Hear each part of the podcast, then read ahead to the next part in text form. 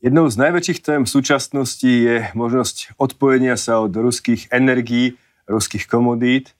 Či je to možnosť reálna, o tom budem rozprávať s tým najpovolanejším ministrom hospodárstva Slovenska, Richardom Sulíkom. Dobrý deň, pán Sulík. Dobrý deň, prajem, ďakujem pekne za pozvanie. Som rád, že ste prišli a môžete nám takto aktuálne povedať vôbec váš názor na to. Je možné, aby sa Slovensko odstrihlo, povedzme, od zajtra od ruských energií?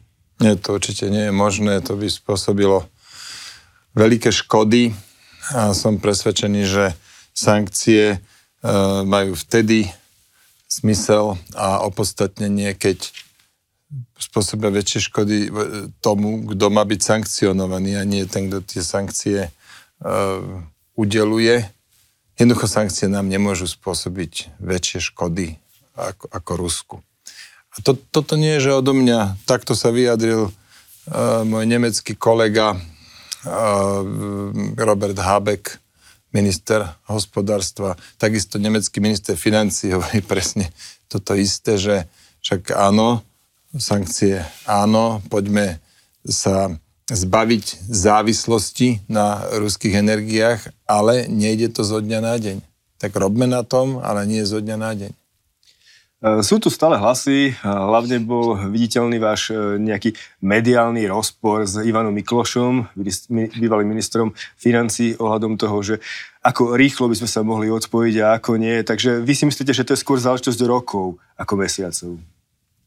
No určite to nejde i hneď. Určite to nie je záležitosť týždňov alebo mesiaca a Myslím si, že tak koncom budúceho roka by vedeli, to sa menovať rok a pol možno, možno to bude rok aj štvrť, to sa dnes vopred ani nedá presne povedať, ale každopádne, až keď budeme mať plán B, až keď budeme mať alternatívne zdroje, tak sa môžeme odpájať od tých existujúcich. E, poďme na tie tri základné suroviny energetické, ktoré čerpáme z Ruska. Je to zemný plyn, je to ropa a je to jadro.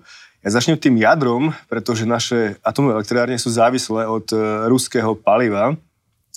Uh, aj keď Rusi nie sú najväčší producent Iránu, uránu samozrejme, tak, tak uh, oni obohacujú uh, jad, ten urán tak, aby bol použiteľný pre náš, náš typ jadrových elektrární. Je možno nejaká alternatíva ruského paliva jadrového? Je, pracujeme na nej. Tá by mohla pochádzať od spoločnosti Westinghouse a Fínsko už má nejaké skúsenosti, len nakoniec tým prestali, lebo to ruské palivo bolo vydatnejšie. Ale áno, určite to je alternatíva, len aj tam to nejde zo dňa na deň. Ja som počul rôzne odhady od dvoch do deviatich rokov, kým by Westinghouse to palivo vedel dodávať. Ďalšia vec je, že e, toto sú reaktory, ktoré ktoré končia. Už napríklad nové reaktory VVER 440 sa nevyrábajú, takže dožijú tie, ktoré sú nainštalované a potom tento typ paliva už nebude potrebný, takže Westinghouse nebude teraz investovať nejaké veľké sumy, ale áno, my sme v takom stave, že potrebujeme mať alternatívu a robí sa na tom. Westinghouse má e, vo Švedsku fabriku a tam by to mohlo nabehnúť. Momentálne máme aké veľké zásoby jadrového paliva? Na koľko rokov? Na vyše roka. Od dnes na vyše roka, nepoviem vám presný údaj, ale máme dosť paliva na to, aby sme vedeli zabezpečiť ďalšie dodávky. Už to nebudú musieť byť takéto akcie z večera do rána, aké boli. No ale samozrejme robíme na tom, aby boli dostatočne veľké zásoby. Môžem povedať, že na teraz, e, čo sa týka jadrového paliva, je to v suchu. Na teraz áno, ale ak som správne pochopil, tak na možno dva roky dopredu je to problém, alebo môže byť problém. No ale však netvarme sa, že už nič nedovezieme. Takže keby sme sa odstrhli teoreticky, čiste teoreticky od ruského e, jadrového paliva, tak môžeme mať už o vyše roka problém. Áno, ale my budeme, ako dosť e, intenzívne robíme na tých alternatívach a povedzme už o mesiac, o dva bude o mnoho jasnejšie, že kedy vie byť e, tá alternatíva vo forme paliva napríklad z Westinghouse a e, komunikujeme v tejto veci, čiže viete, no tak ten, tento množstvo informácií, čo máme, sa, sa spresňuje, sa zväčšuje. Takže dnes je ten stav taký, že ďaleko do budúceho roku sú dodávky, teda jadrové palivo zabezpečené, lebo sa nachádza fyzicky na sklade v Jaslovských Bohuniciach a jak ja som presvedčený, že niečo urobíme dovtedy, ďalšie dodávky vybavíme, aby jednoducho tie atom, naše atomové elektrárne fungovali ďalej.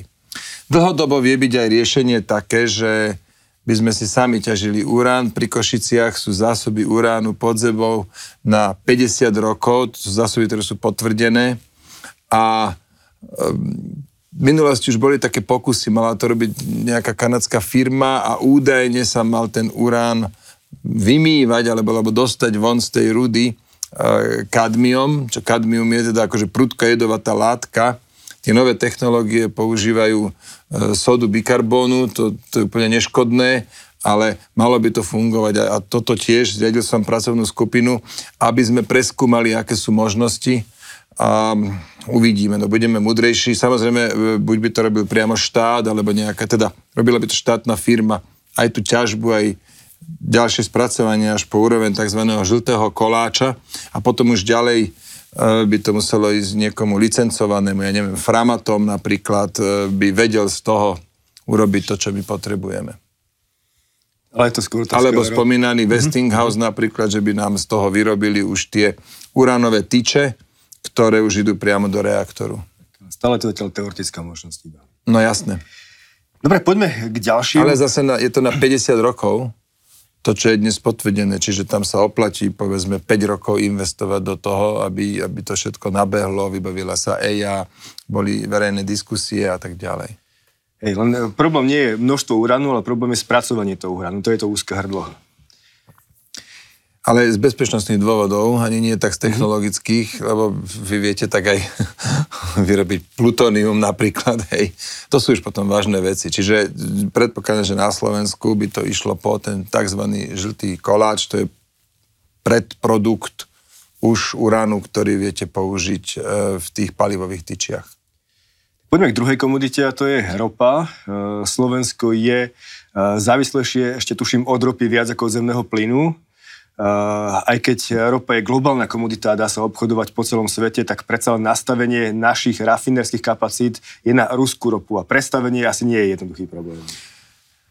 No, ropa, ktorú my dovážame z Ruska, je tzv. ťažká ropa a ešte má aj veľa síry. Ťažká neznamená, že má veľa síry, veľa, sa, veľa sa to tak ako nejak dáva spolu, ale tam je asi 2% síry a sú ropy, ktoré majú skratka menej a to odsirovacie zariadenie je nejak nastavené na nejakú ropu, na tzv. polievku. To je vlastne zmes rôznych rôb, a, ktoré potom v Slovnafte sa spracovávajú.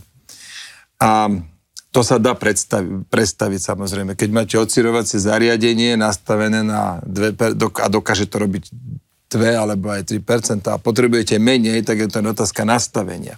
Problém je, že pri tých procesoch sa vám samozrejme uvoľňujú rôzne látky pri tom spracovaní ropy. Najprv, najprv sú to plyny, potom, potom, idú, e, potom ide nafta, benzíny a, a letecký benzín a tak ďalej. To sú vždy tie rôzne zložky. A vy neviete úplne presne ovplyvniť, koľko budete mať čoho. No a to znamená, že v západnej Európe je nedostatok nafty, a keby sme spracovávali ľahšiu ropu, tak vyrobíme menej nafty. Ale to je problém, s, ktorý, s ktorým sa jednoducho dá žiť, ktorý vyrieši aj trh cez vyššiu cenu nafty, ľudia si prestanú kupovať naftové motory najbližšie roky a tak ďalej. Čiže áno, tu sa dá spraviť náhrada. Čo je dôležité je, aby tá náhrada, e, tá, aby tá náhradná ropa, ktorú by Slovna spracovával, aby ju vedel spracovať skôr, aby vedel prejsť na to spracovanie novej ropy skôr, ako sa nám minú strategické zásoby ropy, keby bola teraz, že naozaj ropa, že z večera do rána odstavená, že Rusi zatvoria kohutiky, alebo vybuchne ten ropovod družba niekde na Ukrajine, tak e, začína bežať lehota, kedy by sme čerpali strategické zásoby štátu, zásoby, ktoré má Transpetrol, zásoby, ktoré má Slovnaft, to sa bavíme o 4 mesiacov dokopy, niečo vyše 4 mesiacov a za túto dobu musí Slovnaft nabehnúť na spracovanie, musí si nastaviť tú svoju rafinériu na spracovanie inej ropy. Toto technicky je možné, ja som momentálne v Slovna, so Slovnaftom v intenzívnej diskusii a mám od nich písomný záväzok, že jednak toto budú robiť a po druhé, že uprednostnia slovenský trh. Lebo oni vyrobia viac, ale e, keď budú mať inú ropu, tak už by tá výroba nemusela byť natoľko optimálna, nemusela by ísť na 100%, bude to menej, no ale budú škrtiť na exporte, nie na slovenskom trhu. Takže je možné v priebehu 4 mesiacov prejsť na e, ľahšiu ropu, áno? S odretými ušami. To znamená, jednak ten časový tlak bude veľký, ale po druhé, tie výrobné procesy už nebudú tak optimalizované, ako sú dnes po x rokoch, kedy do posledného šrobika to bolo možné nastaviť, ale áno, v zásade áno, len tak nebude sa vyrábať 100%, bude sa vyrábať 70 nejakého produktu, ale Slovensko je v suchu, sú tieto dohody, čo som vám hovoril, pravidelne s nimi komunikujem a, on, a Slovnaft už dnes začal v laboratórnych podmienkach testovať rôzne zmesy rôb, rôzne polievky, aby, e, keď by malo dojsť k tomu prípadu, tak aby rovno vedel, OK, potrebujeme 70% kaspickej, potrebujeme 30% brand a, a čokoľvek a to zmiešame a ideme vyrábať. Problém je v tom, že keď Rusko odstaví ropu, tak nebude Slovensko jedinou krajinou, ktorá bude hľadať náhrady. Ale tých krajín, v tom, v tom, hlavne v tom východnom pásme Európy, bude možno 7 alebo 8 a tým pádom bude veľký tlak na, na tých, e, ten do, dopyt sa výrazne zvýši, bude tlak na dodávateľov. No, toto vie byť problém. No. Eh, povedali ste, že v podstate je možné prejsť na in, iný typ ropy alebo iné typy rop, rôb.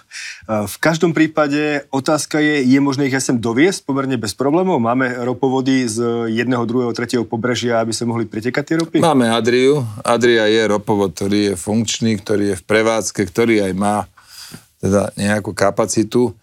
Sú aj ďalšie, ale pre nás je kľúčový eh, ropovod Adria z chorvatského Omišejl, mestečko, no a to, toto, by malo, toto by malo fungovať.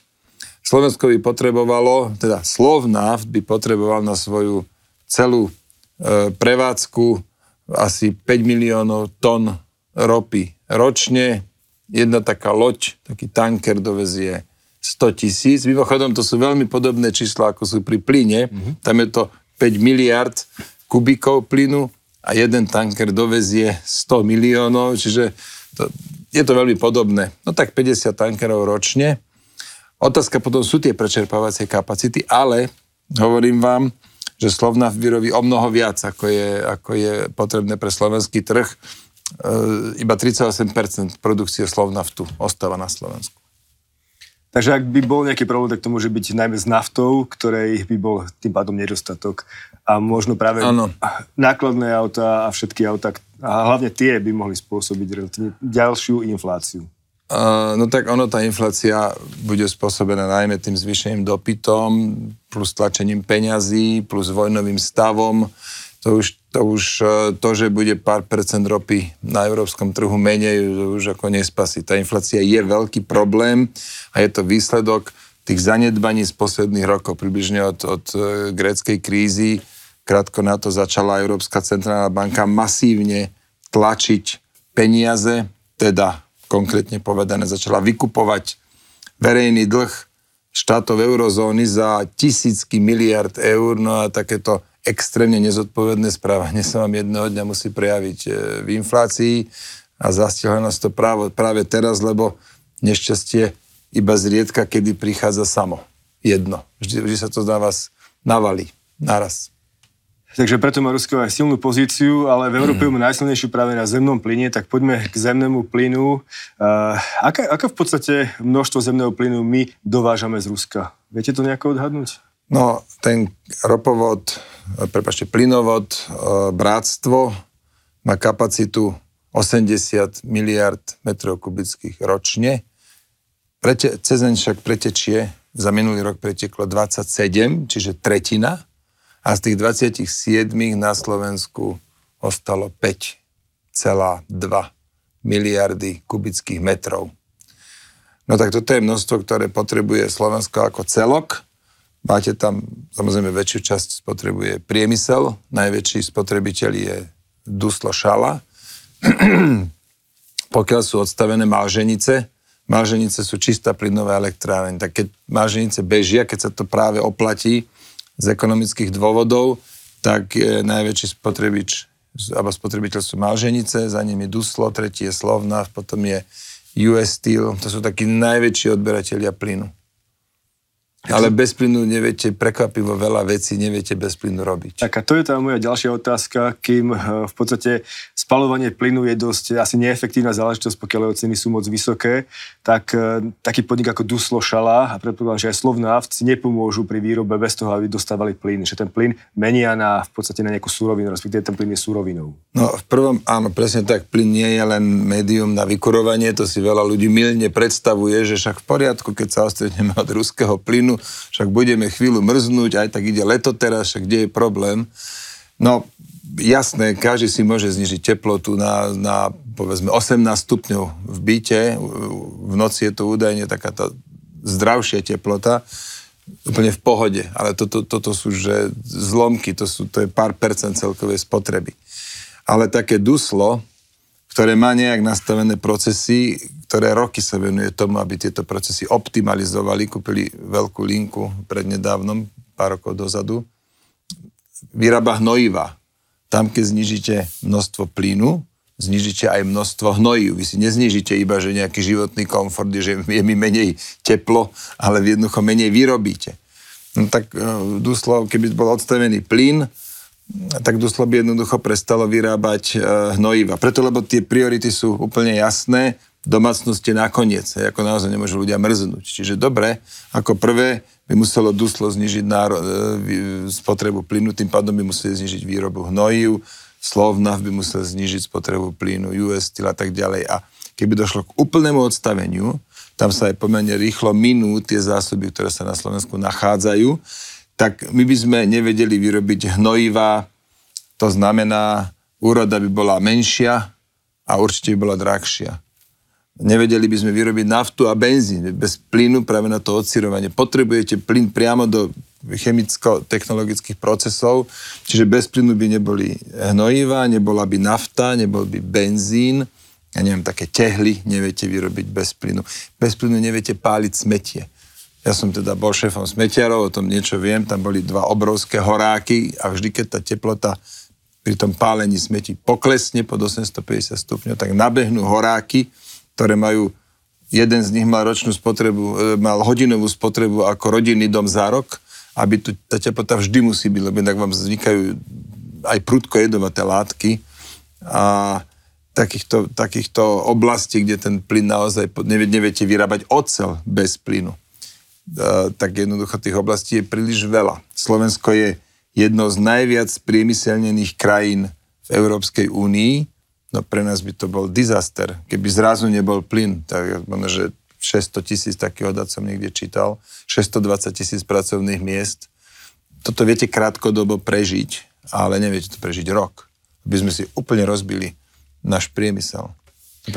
A my napríklad dnes vydatne pomáhame Ukrajine vydatne.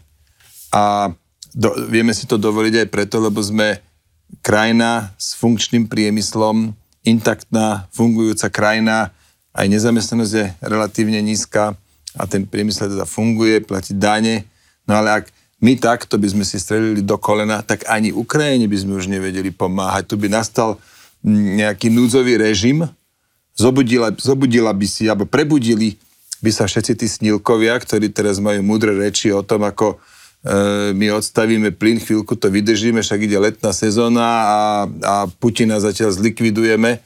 To, to, sú, to sú tak detinské úvahy, že ja normálne žasnem, ako to môže dospelý človek vypustiť z úst, že však jasne, odstavíme plyn, zlikvidujeme Putina a už potom vypukne svetový mier a, a všetko bude super to je, no to, to, to, to tak detinsko hlúpa úvaha. To, čo sa stane určite, keď ostavíme plyn, je, že si, že si zlikvidujeme priemysel. No, no, tako, to je jediné, s čím sa dá rátať. Nie sú to len vaše slova, ale nedávno mal eh, v nejakom nemeckom médiu rozhovor aj šéf najväčšej chemickej spoločnosti na svete BASFu. Uh, meno si už nespomeniem, avšak tiež povedal v podstate, že následky boli katastrofálne pre chemický priemysel najmä. Takže u nás Duslo šala, a nebolo by to iba Duslo šala, samozrejme po celej Európe asi eh, firmy, ktoré Však vyrábajú umelé hnojiva. Takto Slovensko je silné v chemickom priemysle a nie je to len Duslo šala. Máte Chemosvit napríklad, to je, to je ďalší silný hráč v chemickom priemysle, tých významných firiem na Slovensku je asi 50, uh, neviem, Tatra Chema, a nájdete ich teda hodne, aj menších firiem, no jednoducho všetci vnútne potrebujú k svojmu fungovaniu plyn. No a poďme na tú stratégiu, pretože Nemecko má stratégiu e, toho, že ako by postupovalo v prípade prudkého e, výpadku ruského plynu. Má takú stratégiu aj Slovensko? A, a aká je tá stratégia Nemecka? Lebo ja som ju zatiaľ neobjavil. No, tvrdia, že najprv odpoja priemysel. Takže to bude asi niečo, čo čaká, by čakalo aj Slovensko. Áno, takže e, šéf BASF, inak to nie je BASF, to je BASF, viete, čo to tá skratka znamená? Povedzte. To je Badiše Alkali und Soda Fabrik. Takéto som sa dočítal. No, každopádne, to je, to je, ľahko sa to povie, odpojeme priemysel, ale vy si to, to si môžete dovoliť na na mesiac možno, ale ani nie všade, lebo niektoré prevádzky mm, sklárne, hej, to je v podstate tiež ako priemysel, ktorý potrebuje plyn, tam na tie pece, to sú plynové pece, vy potrebujete silikáty, vlastne piesok potrebujete rozstaviť, aby ste vedeli vyrobiť sklo. A teraz, keď prvý problém je, keď by plyn bol, že zrazu naraz by prestali, by prestal tiesť plyn do takých sklární, tak vám tie pece vytuhnú, môžete za desiatky miliónov eur pece rovno vyhodiť a namontovať si nové, lebo to rozstavené sklo to tam celé zalepí a už to nedostanete odtiaľ von. Čiže taká pec musí byť odstavená riadne uh, v súlade s nejakým technologickým procesom. Tak dobre, odstavia. Ale potom ten nábeh, to nie je, že zapnem knoflík a idem, tam, tam sú, to sú dlhé lehoty, Takýchto vecí máte množstvo. To sa nezdá. A človek, ktorý sa tomu nevenuje, to nevie, ale potom by mal byť opatrný s takýmito výrokmi, že však jasné, odstavme sa. No. Potom tu máme Európsku úniu, ktorá tvrdí, že v tomto roku už chce znížiť spotrebu ruského plynu o 100 miliard e, kubických metrov, e, čo je obrovské množstvo. 30 sa tvrdí, že sa dokáže nahradiť dovozom zo ostatných trhov, iba 30. A ten zvyšok, ktorá ušetríme stiahnutím termostatov, alebo respektíve prechodom na alternatívne zdroje. Tak domáci, domácnosti sú veľkým odberateľom. Dokopy všetky domácnosti samozrejme tvoria nejaké množstvo, ale ten, ten priemysel tam neznižíte tým, že znižíte ter, termostat na 18 stupňov. Uh, samozrejme platí najlepšia uh, energia je tá, respektíve najbezpečnejšia a najčistejšia energia je tá, ktorá sa nespotrebuje. Len toto platí pre domácnosti, že ľudia si povedia, dobre, budem mať menej komfortu, tak si dám menší teplomer, budem menej variť, budem potrebovať menej teplej vody, pokiaľ sa ohrieva plynom. Ale v priemysle, tam sú, v priemysle nerobí rok čo rok nič iné, ako optimalizovať svoje procesy. Lebo jednoducho tá, ten konkurenčný boj, ten cenový tlak je, je silný, to si nemôže dovoliť niekto, však dobre, tu mám fabriku a 50 rokov nič nezmením. Rok čo rok sa tam e, optimalizujú procesy. Oni teraz nevedia, Duslo nevie zrazu na jednu tonu hnojí e, znižiť spotrebu plynu o 30%. Oni vedia znižiť spotrebu, plynu o 30% len vtedy, keď znížia výrobu hnojív o nejaké percento, povedzme tiež 30. To vedia spraviť. Len potom je to ale ten následok, že hnojivo bude veľmi drahé, nebude ho dostatok a bude veľmi drahé, čiže chlieb bude drahší a ešte ho bude aj menej, lebo bude menej pšenice. No ja neviem, či toto, toto je cesta, kam chceme ísť. Uh, poďme teda ešte k tej otázke, či vieme dovážať nejaký zemný plyn aj z alternatív, lebo keď to bude chcieť robiť každý v Európe, hlavne teda Nemecko, tak či Slovensko má šancu na tých 30 LNG tankerov, ktoré by potrebovalo?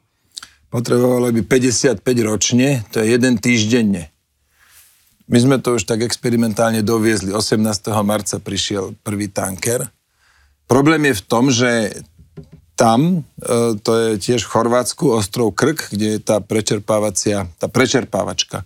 Lebo vy okrem toho, že to prečerpáte teda z toho tankeru, z tej lode do potrubia, ktorým to do plynovodu, ktorým to potom teče na Slovensko, tak vy musíte ešte zároveň aj zmeniť z kvapalnej formy na tú plynovú formu. vy teda musíte ten plyn gazifikovať, alebo je v tekutej forme a tam je tá kapacita e, nízka. Tam je to úzke hrdlo. Mm-hmm. Tak momentálne to prečerpanie toho nášho tankera, ktorý nám došiel v marci, trvalo dva týždne. A to by sme boli iba my. Problém je, že my sme tretia krajina v poradí, lebo najprv si Chorvátsko e, vyrieši svoje potreby, potom Maďarsko a keď niečo ešte ostane, tak by to doteklo na Slovensko. Čiže Chorvátsko pre nás nie je dlhodobá alternatíva, je to skôr Polsko a na to potrebujeme najprv e, potrubie. Musíme sa prepojiť teda na Polsko, to sa deje, tam intenzívne sú, to sa tie práce už finišujú, je to v meškaní, lebo predošla vláda Roberta Fica dala zákazku firme Dúha, e, pana Remetu a prakticky každú zákazku, ktorú firma Dúha dostala, tak, tak to išlo od 9 k 5, no tak aj tu to meška. A, ale dobrá správa je, že 30. júna už by to naozaj malo byť, to je o 3 mesiace a potom vôbec by sme vedeli z polského prístavu nejakého dostať plyn na Slovensko. No tak toto je prvý krok, lebo tam sú tie kapacity väčšie a dajú sa aj ľahšie rozšíriť. No ale z toho, čo hovoríte, tiež mám pocit, že to asi bude vec na roky, kým budeme schopní vôbec nejako plne hodnotne využívať to LNG. No ale preto hovorím, že okamžité odstrihnutie sa od ruského plynu je čistá ilúzia. To jednoducho nemôže súdny človek povedať, že toto správame, zničíme Putina a aj keby sa to hneď stalo, potom čo? Potom pôjdeme kupovať ruský plyn s prosíkom, že tak už nám to znovu dajte. To je jednoducho, to je smiešne. Dobre, poďme na tú tému, ktorá sa ešte týka zemného plynu a to je platba za ruble, pretože je to také celé ešte nie úplne detailne e, prezentované, aspoň z ruskej strany, mám taký pocit, že presne sa nevie, čo to znamená. Vy máte nejakú presnejšiu predstavu? Áno, máme, ten proces nám bol oznámený, to má byť tak, že naďalej budeme platiť v eurách, do Gazprom banky. V Gazprom banke si musí každý odberateľ, u nás je to SPP, ale aj ďalší sú, zriadiť okrem toho euro účtu aj rubel účet. Gazprom banka tie euro, tie eura premení na ruble. Tam budú zrejme nejaké poplatky, ktoré asi, budeme, asi budem, budú musieť znášať odberatelia a potom už to ide ďalej v rubloch do Gazpromu. No tak nevie sa presne, ale toto je zatiaľ terajší plán. To, čo sme urobili my v spolupráci s SPP, bolo, že sme dohodli, aby tá platba za márec nešla 20. apríla, kedy bola splatná, bo to by bolo vlastne o dva týždne od dnes, ale že už pôjde 31. marca a že Gazprom akceptuje toho 31. marca eura. To sa stalo, to prešlo a my najbližšiu platbu za ruský plyn máme 20. mája. Čiže dovtedy je tu dostatok času, nájsť nejaké e, riešenie, aby teda sme sa aj vedeli prispôsobiť a zariadiť. Takže nie je, to, nie je to o tom, že sa budú nejako meniť tie dlhodobé zmluvy, ktoré momentálne sú, že sa bude platiť priamo SPP v rubloch a tak ďalej, ale tie dohody ostávajú platné. Nie, to, toto nevie nikto. Toto nevie nikto, aj tá požiadavka platiť v rubloch prišla prakticky z večera do rána. Ja vám to neviem povedať. Každopádne e, robíme všetko preto, aby sme boli pripravení na, na rôzne eventuality. Skrátili sme tú splatnosť tej marcovej faktúry. My, my teraz nie sme pod tlakom. Management SPP koná s maximálnou zodpovednosťou. Ale čo nakoniec z Rusov vypadne, lebo už aj toto, čo sa teraz deje, je porušenie zmluvy. SPP nakupuje plyn na základe zmluvy podľa švajčiarského práva a tam je platba v, euroch, v eurách a bodka.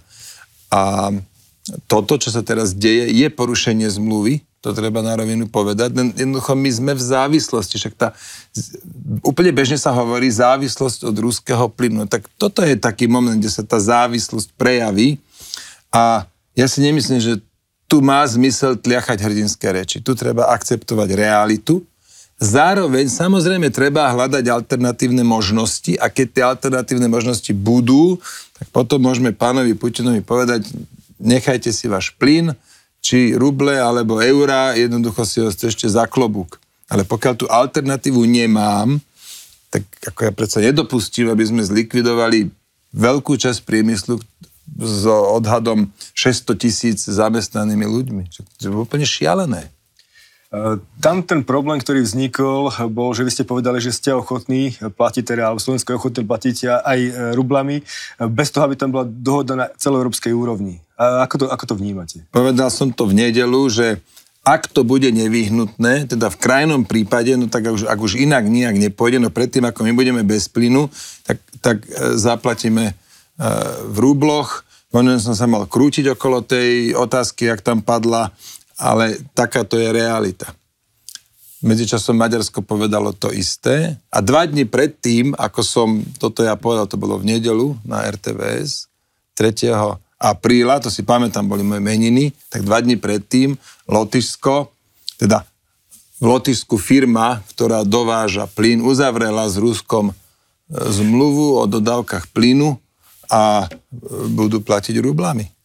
Takže oni rovno vytvorili ten status quo. To je, to, to, to je jednoducho nepredstaviteľné. Byť bez plynu, to je jednoducho okolo tohto sa všetko točí a ako ja chápem, že sú tu medzi nami snilkovia s, aj, aj s veľkým prístupom, prístupom do médií, ktorí potom môžu tliachať rôzne nezmysly, e, však odpojme sa, jasné, a, a atomky sú fuj, však na čo atomky, keď prúd pochádza, máme zo zásuvky, len realita je iná.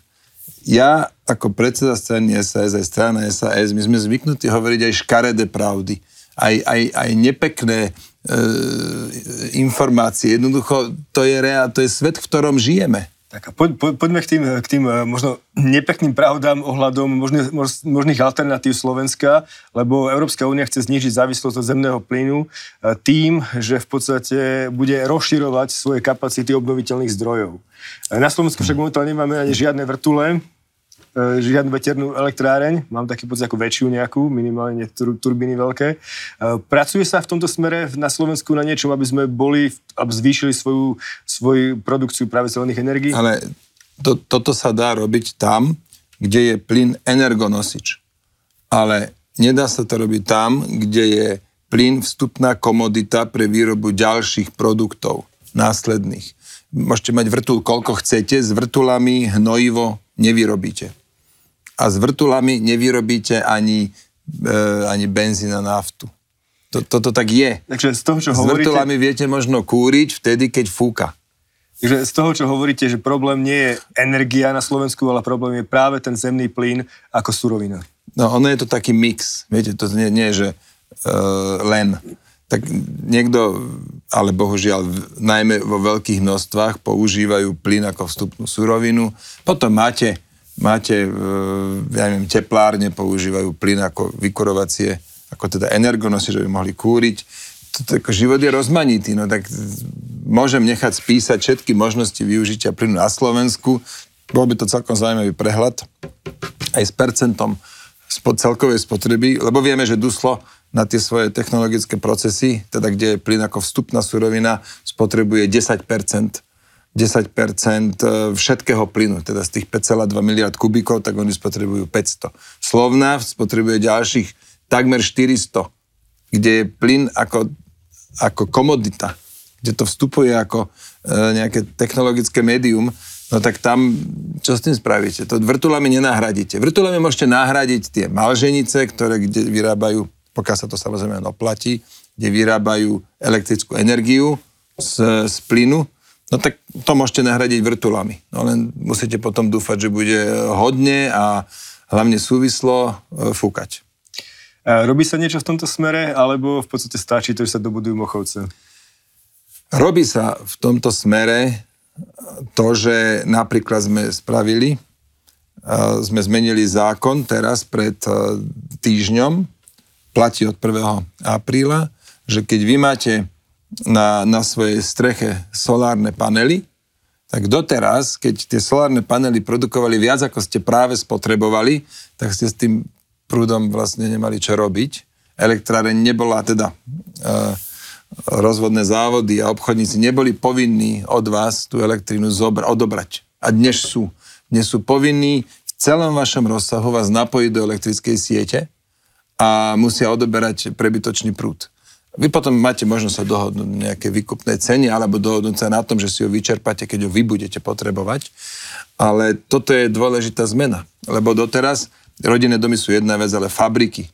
Je taká fabrika, na nejakej veľkej výrobnej hale natiahne solárne články na streche, no a je povedzme v nedelu a svieti strašne silno slnko, len fabrika nevyrába, ľudia sú doma, tak potom to bolo naozaj prvé, že čo s tým prúdom.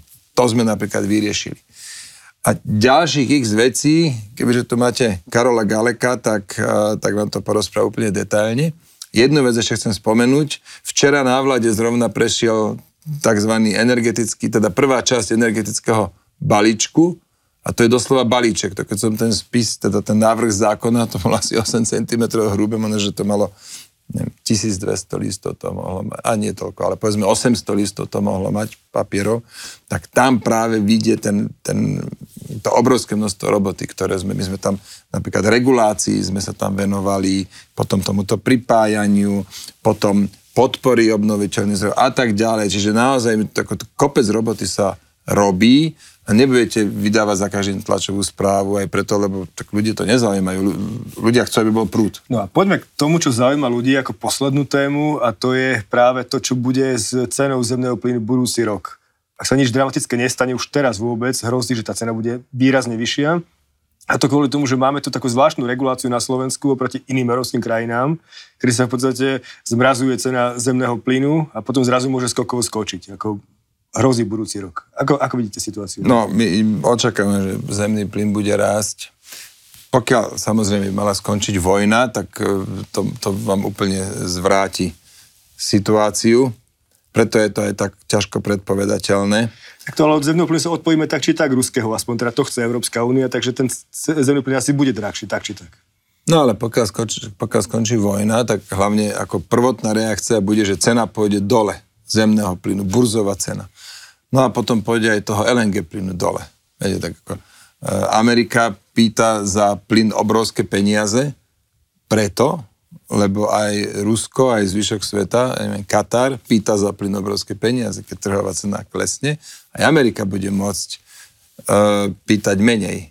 Inak akože pre nich to samozrejme teraz je obrovský biznis, celý svet sa bude, uh, celý svet bude dopytovať tento plyn z Ameriky, no ale trh je mocnejší ako Amerika, takže keď presne trhová cena, bude to dobre. No iné, ale ja mám iný problém a síce, a posledných 10 rokov je nemecká energetická politika, to je, to je úplne šialené, čo oni stvárajú, typu odstavujú si funkčné atomky a tak ďalej. Teraz bude to embargo na uhlie? Slovensko s týmto embargom súhlasí, lebo my sme si už uholné elektrárne Vojany, máme dve uholné elektrárne na Slovensku. Jedni sú Vojany na východe, tam bola ešte taká veľká kopa uhlia minulý rok, asi 100 tisíc tón, to je spálené, uhlie je preč, vojany už nebudú viac spalovať uhlie, e, sú tam nejaké pokusy s tým tapom, tuhé alternatívne palivo, ale mm, veľakrát sú to aj pláne pokusy, ale tak snažia sa to nejak rozbehať, ale tam uhlie nebude treba. Novákoch sa ešte do konca budúceho roka bude spalovať uhlie, ale to je domáce uhlie. To sa nedováža. A do tre- tretí taký výrazný spotrebiteľ uhlia je US Steel Košice, ktorý poháňa tie vysoké pece práve uhlím. A ide to najprv do koksovne, sa to skoncentruje a potom sa to páli, ten koks. No, a US Steel má zásoby asi na 90 dní toho uhlia a vie si ho ale doviezť aj z iných kutov sveta loďou. Bude to komplikovanejšie, lebo teraz si to dovážajú široko rozchodnou železnicou z Ruska alebo z Ukrajiny. Každopádne my si môžeme dovoliť odstaviť uhlie. Tam sa vieme odstrihnúť i hneď. Ale Nemecko ktoré posledné roky vydatne odstavovalo svoje funkčné a v dobrom stave nachádzajúce sa atomky, už im ostali iba posledné tri a to chcú odstaviť koncom tohto roka. A Nemecko, ktoré zároveň teda bránilo tomu, aby Nord Stream 2, čo najprv dlhé roky podporovali v rozpore so sankciami a teraz to teda odmietli už zapojiť na sieť, tak e, Nemecko, keď nedostane uhlie, lebo za minulý rok spálili asi historicky najviac uhlia, lebo však už nemajú prúd z atomiek, tak ho vyrábajú. Oni nemajú prúd z atomiek, e, preto lebo, preto lebo mm, budúcnosť a Green Deal a, a svet má byť pekný a fungovať iba na vrtulkách a zrkadlách, tak tí, tí dobromyselní ľudia odstavili teda tie, určite v najlepších úmysloch odstavili atomové elektrárne. A to sa prejavilo už za minulý rok, ešte pred vojnou, za rok 21, že Nemecko spálilo historicky najviac uhlia, čo uhlie je, že stokrát väčší znečisťovateľ ovzdušia ako, ako jadrová elektráreň. Takže, a teraz si, ho, teraz si odstavia uhlie. O, o pár dní, hej, 45 či aké tam prechodilo. Odstavia si uhlie. Tak ja, sa, ja si kladiem otázku, odkiaľ chce mať ele, elektrinu tak spriemyselnená krajina, ako je Nemecko. Od, akože energiu, lebo e, atomová energia je teda elektrickú energiu odkazujeme. Atomová energia je fuj, plyn sa ideme odstrihnúť, to znamená Nord Stream 2 sa nebude ani spojazňovať, uhlie teraz e, si idú zakázať, tak ako chcú vyrobiť elektrickú energiu. No a to má pre nás veľký, veľmi signifikantný efekt v tom, že jednoducho cena energie bude drahšia, bude drahšia o to viac pre Slovákov, ako by možno mala byť, takisto cena zemného plynu, takže budúci rok slovenskej domácnosti čaká asi celkom veľký problém. Elektrínu sme zachránili. Tam to bude dobre pre domácnosti. Aj budúci, aj ten ďalší rok máme dohodu so slovenskými elektrárňami. Tam teda sme, si, sme na tom intenzívne pracovali, dohodu sa podarilo docieliť, čiže domácnosti sú zachránené v elektrine. Tento rok robíme na plyne a ja by som teda veľmi uvítal, keby sa podarilo dohodnúť, že DPH na plyn by bola nulová, povedzme na dva roky, tiež ako máme elektrínu na dva roky, 23-24, tak keby aj DPH sa toto podarilo dohodnúť, tak domácnosti by boli, čo sa týka energií, na tom celkom, e, celkom v poriadku. Len toto ešte nie je dohodnuté a venujeme sa tomu. Dobre. Tak, toľko, toľko Richard Sulík. Ďakujem veľmi pekne za to, že ste nám povedali o vašej, vašom pohľade na energie a možnosti odstrhnúť sa od Ruska. Prajem príjemný deň. Ďakujem pekne za pozvanie.